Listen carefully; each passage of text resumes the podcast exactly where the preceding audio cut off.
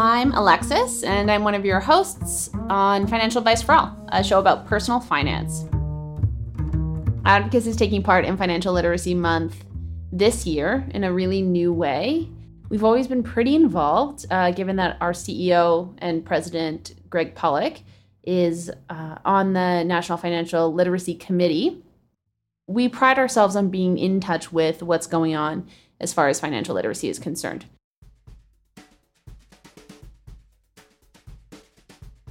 I think that what's exciting about this year's approach to financial literacy, from Advocis at the very least, is that we are trying to focus on the youth in a different way. So, the youth both includes uh, students who are younger, who are in elementary school, high school, post secondary school, but also young adults or millennials that are new into the workforce and are trying to balance their income with their potential debt and their their school loans. They've got OSAP payments. They're trying to pay rent downtown. Um, there's a whole bunch of different factors that are impacting the emerging generations into the workforce. And I, I think that there's a bit of a gap uh, in how we address those folks. The rules and um, advice that's been given to the generations prior to us um, doesn't necessarily apply anymore. So, the idea for the Financial Advice for All podcast came from a brainstorming session about what we were going to do as an association for a financial literacy month this year in 2018. And it stuck because this would be our primary method of communicating with both our advisors and their clients and the Canadian public in general.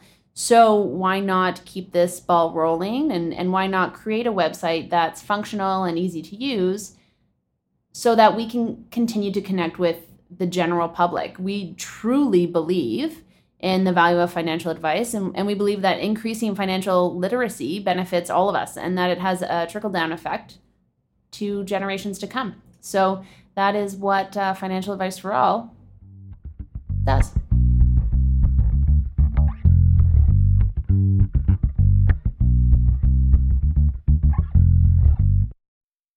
The average household in Ontario carried a $119,000 debt during 2010, and in 2016, household debt climbed to 154,000. So that's an increase of about 29% in just six years. Recent figures from Statistics Canada show that Canadians have $1.68 in credit market debt for every $1 of disposable income. So that's a record high. It's clear that Canadians are spending money that they don't have. They're graduating from post secondary school and entering the workforce with already existing massive debt loads. And in order to maintain a healthy economy and standard of living, financial literacy needs to increase across all generations and in every province. Ontario's is not the only one. I think the young professionals in the workplace kit that we have on the website right now is just the first step towards addressing an issue that I, that's it's across Canada. It's it's well seen. It's um, been expressed to us by parents and by millennials and by students alike, and that's the issue of student debt. So Canadian students collectively owe $28 billion in student loans to all levels of government as of 2018 this year. So statistics like that are obviously a cause for concern.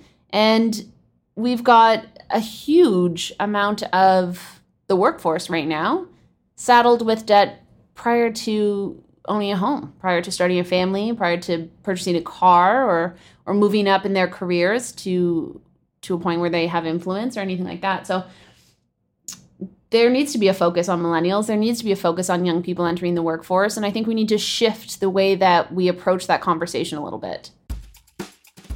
So, financial literacy is about ensuring that Canadians have the knowledge, skills, and confidence to manage their finances effectively. It helps you to manage your student loans versus your consumer debt. It helps you to plan for the future. It helps you to start investing or learn how to invest. It also helps when you get that job that offers you um, 25% on your contributions to your RSPs right? What does that mean? Is that free money? Do I participate? Do I take money off my income um, before I even see it and put it into a TFSA? There's all of these questions that uh, we need answers to. And the best way to answer them is to do the research now. We're the Google generation. So we just have to make sure the research is out there, that information is out there, and it's easy to find and it's easy to understand. And so that's the purpose of financial advice for all.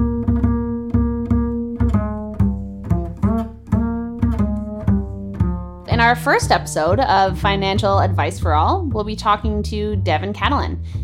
He's an associate investment advisor at Hollis Wealth. He was named one of the big guns by Wealth Professional, and uh, he's only 25, which is pretty incredible. So, we're going to speak to him about the importance of financial advice, about financial literacy, and the role that an advisor can play in having a, a healthy financial future. The Financial Advice for All podcast will be releasing new episodes monthly. We have a survey option for you on the financialadviceforall.com website in which you can share your opinions and also offer up ideas for new podcasts and let us know what you're interested in hearing about.